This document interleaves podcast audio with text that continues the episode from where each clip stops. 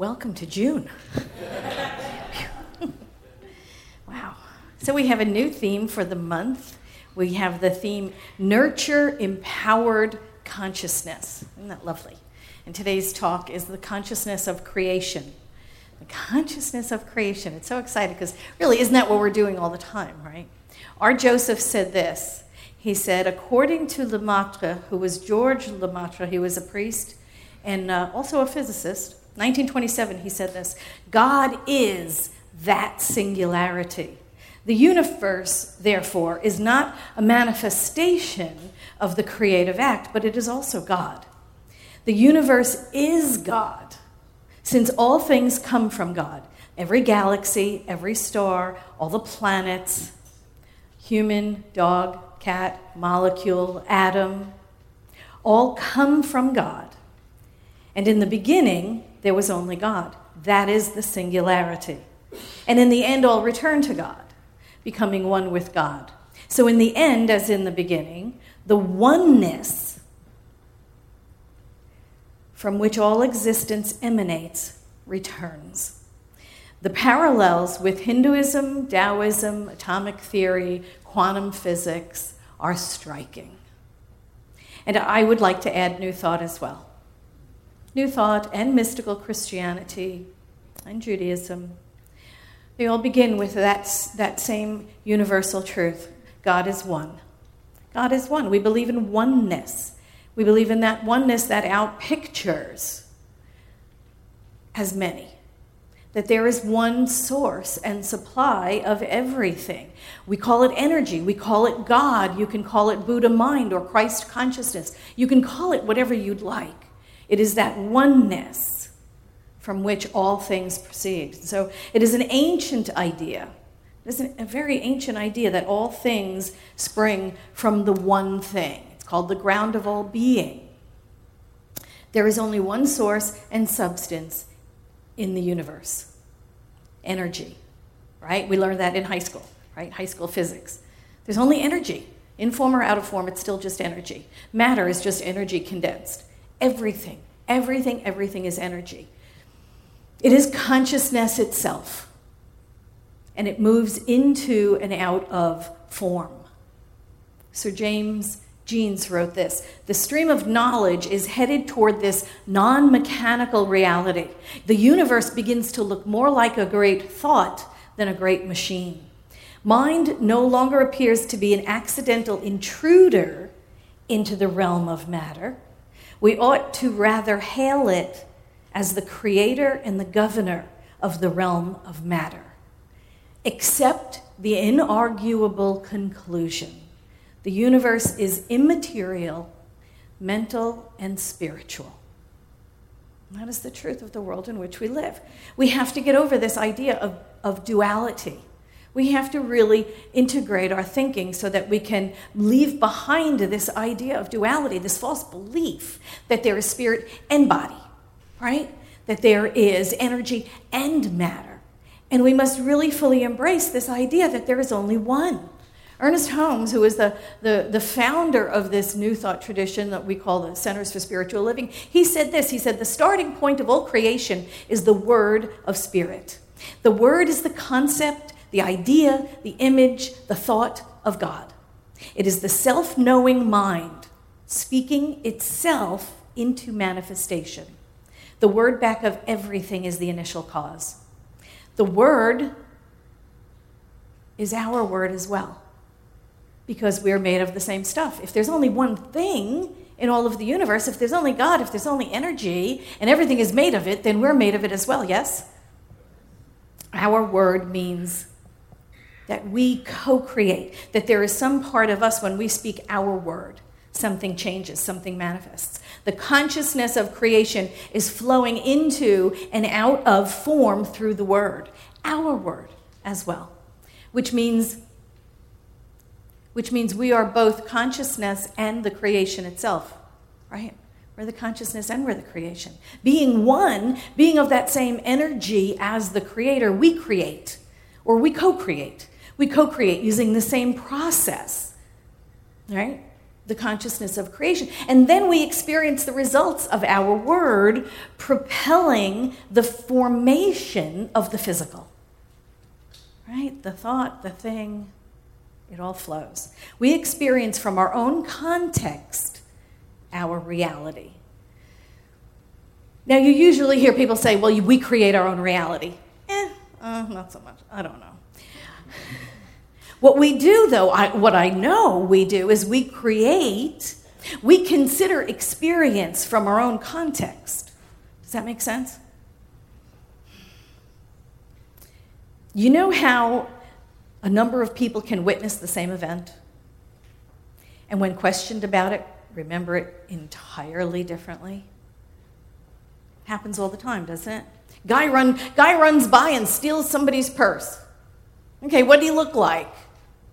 Well, he was tall, he was short, he was dark haired, he had a mustache, he had no facial hair. He was light skinned, he was dark skinned, he had a limp. No, he ran real fast. He grabbed it with his left hand, he grabbed it with his right hand. You will have just as many descriptions as you have witnesses to the event because we see things from our context. Right? Who is it said we, we see things not as they are, but as we are?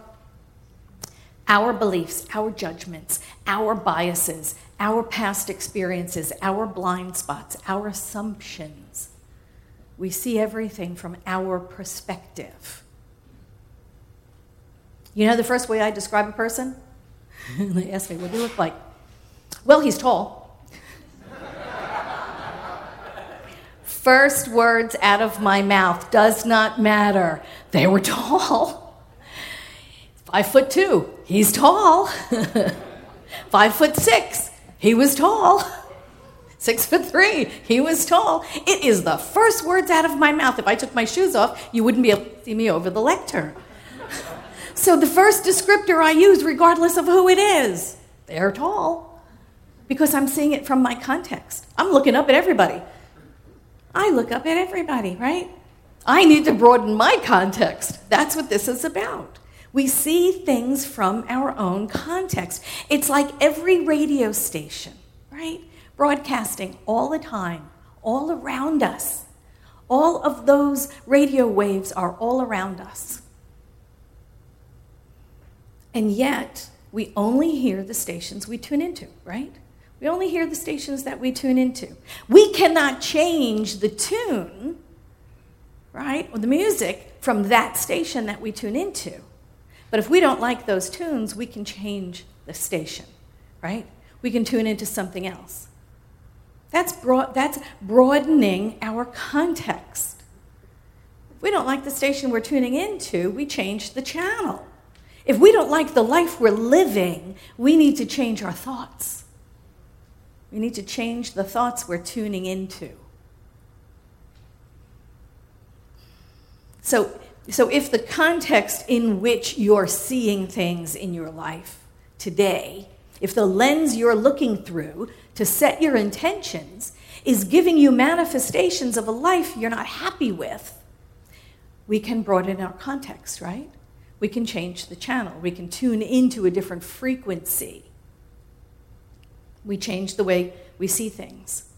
We change the way we think, we change the way we see things. In Creative Mind and Success, Ernest Holmes said, We are all immersed in the aura of our own thinking. This aura is the direct result of what we have ever said, thought, or done, and it decides what is to take place in our life. It attracts what is like it to itself, and it repels what is unlike it. So, change our thinking, change our life right? Which, which was, I think, the guiding, uh, the, the guiding principle of this philosophy of ours change your thinking, change your life. I think that was the tagline for religious science for years and years.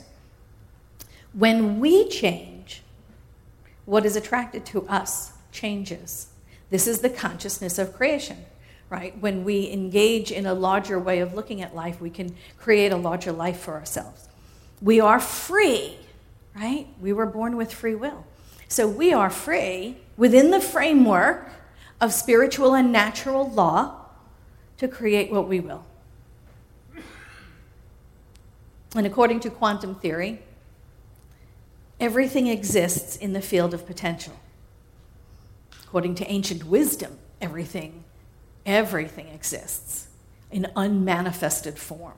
This field of infinite possibilities, and we resonate with a particular or at a particular vibrational frequency, and that collapses the wave function, yes? And it directs the actuality into a form in our experience of the physical.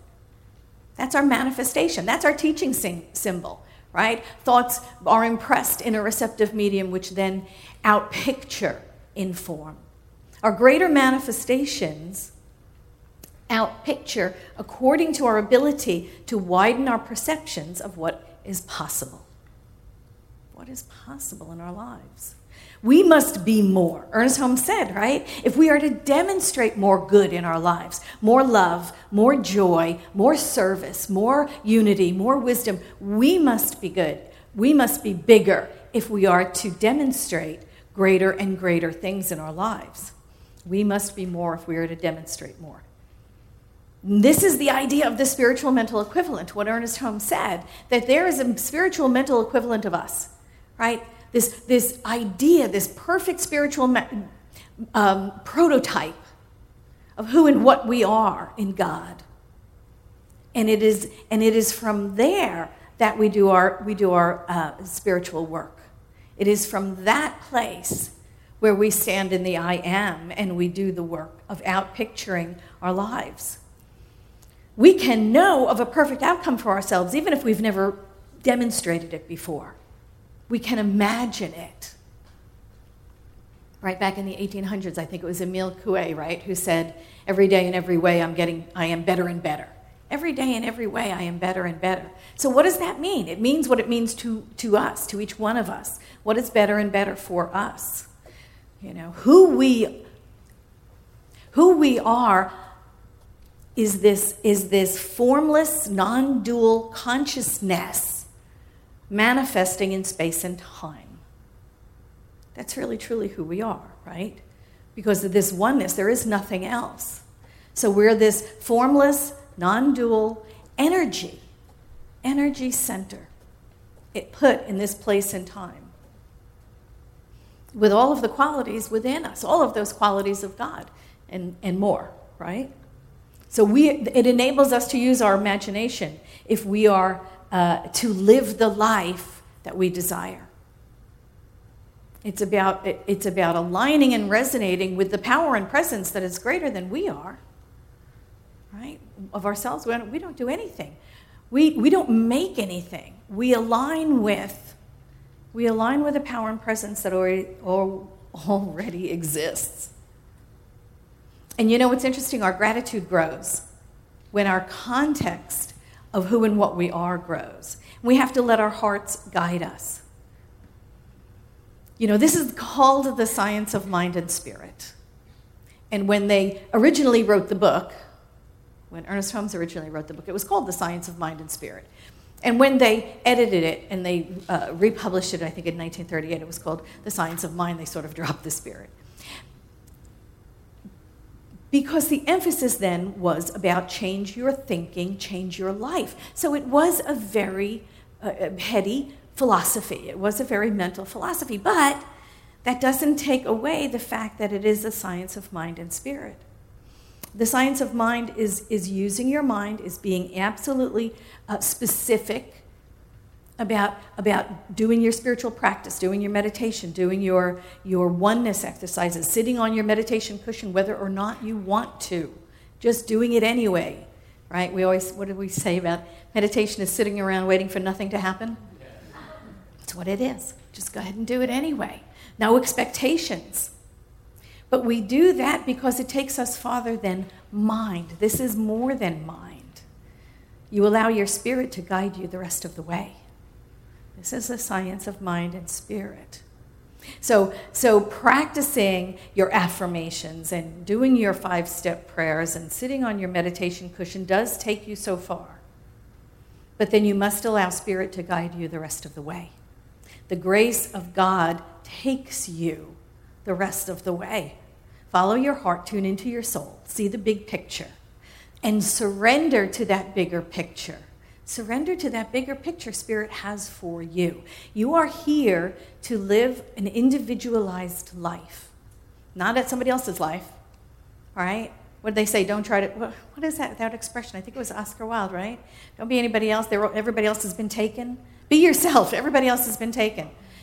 You know, we are here to live our authentic life. We're here to live the life. The Spirit incarnated in you for a reason so that you can be that individualized expression with all of these qualities, holding back nothing. So that's what seeing the bigger picture is. That's what, re- that's what surrendering into spirit is. It, is. it is becoming God's idea of you. God's idea of you. And God has a, a tremendous idea of who and what you are, greater than, greater than we can even think of. When we align with our truth, we're aligning with the highest idea that we can envision for our life a life of love, a life of joy, a life of service. Transforming lives, transforming our own lives, and then transforming other people's lives. But we have to be clear about that intention. When we, when we do pray, when we do our affirmative prayer, we have to be clear about the intention. What is our intention? What is our life? What are we going to do with it? How are we going to bless the world? By our presence in it.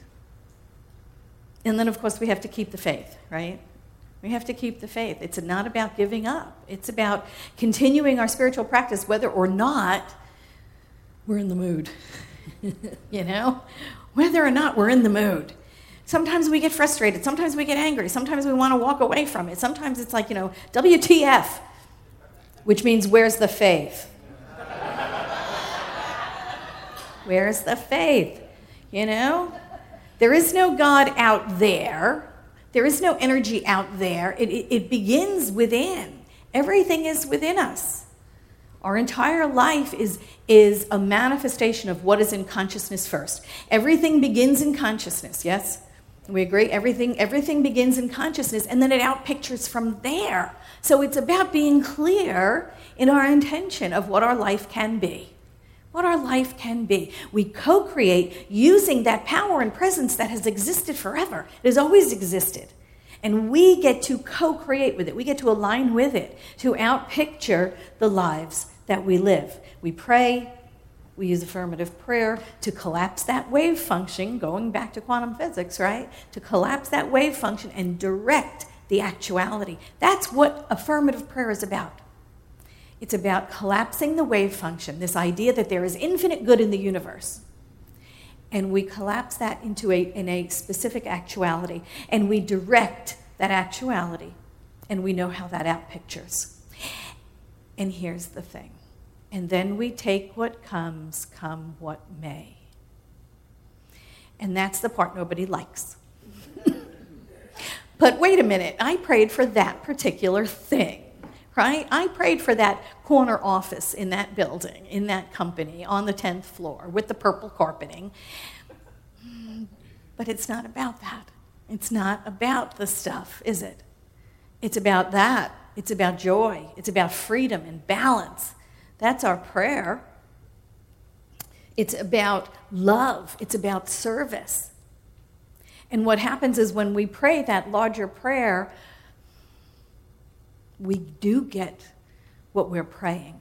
It may not look like what we thought in our own minds, but we get that larger life that Spirit intends us to be and to live and to have and it is the grace of God that sustains and manifests our life. And it is a surrendering into that. And we hate the surrender word. That's another one. We're like, nope, giving up, white flag. You know, we have all those pictures in our head of what surrender is, but that's not what surrender means. Surrender is about moving into that greater life that Spirit has for you. It's like looking at the looking at the slice of pie when Spirit wants to give you the whole thing. You know, Spirit wants to give you the whole pie, but you're so intent on looking at the, the piece that you, you miss the whole thing. And that surrender to the greater possibility, to the greater idea of what our lives can be as spirit and form, that's where we're going. Ernest Holmes said this. He said, Creation is the logical result of the outpush of life into self expression. It is the coming forth of spirit into manifestation. The one encompasses and flows through all, spilling itself into numberless forms and personalities. And these forms and personalities, propelled by the cosmic urge which brings them into being, have within themselves an impulse planted by the divine. And since the divine is limitless and perfect, it must and ultimately will bring all creation into that state of perfect manifestation. That is the greater idea of our lives. When we surrender into that idea of perfect manifestation for our lives, when we broaden our own context, right? I could wear bigger heels. If we broaden our own context and look at our own lives through this greater lens, through this wide, wider angle lens, we get to see more of who, who we are meant to be. Who we are meant to be in spirit. That God always, no matter how big we think we, our lives can be, no matter how much we think we can serve, no matter how much good we think we can, we can affect in the world, God has even a greater idea for you. God has even a, a brand, bright, shiny, new, grander, and greater idea of you as a self actualized being in the world, you as a healer, you as the hope of the world, you as the joy of the world, you as the peace of the world. No matter how big you, you can imagine your life can be, Spirit has a greater idea for you. And that's, and that's our practice, and that's our promise. Thank you.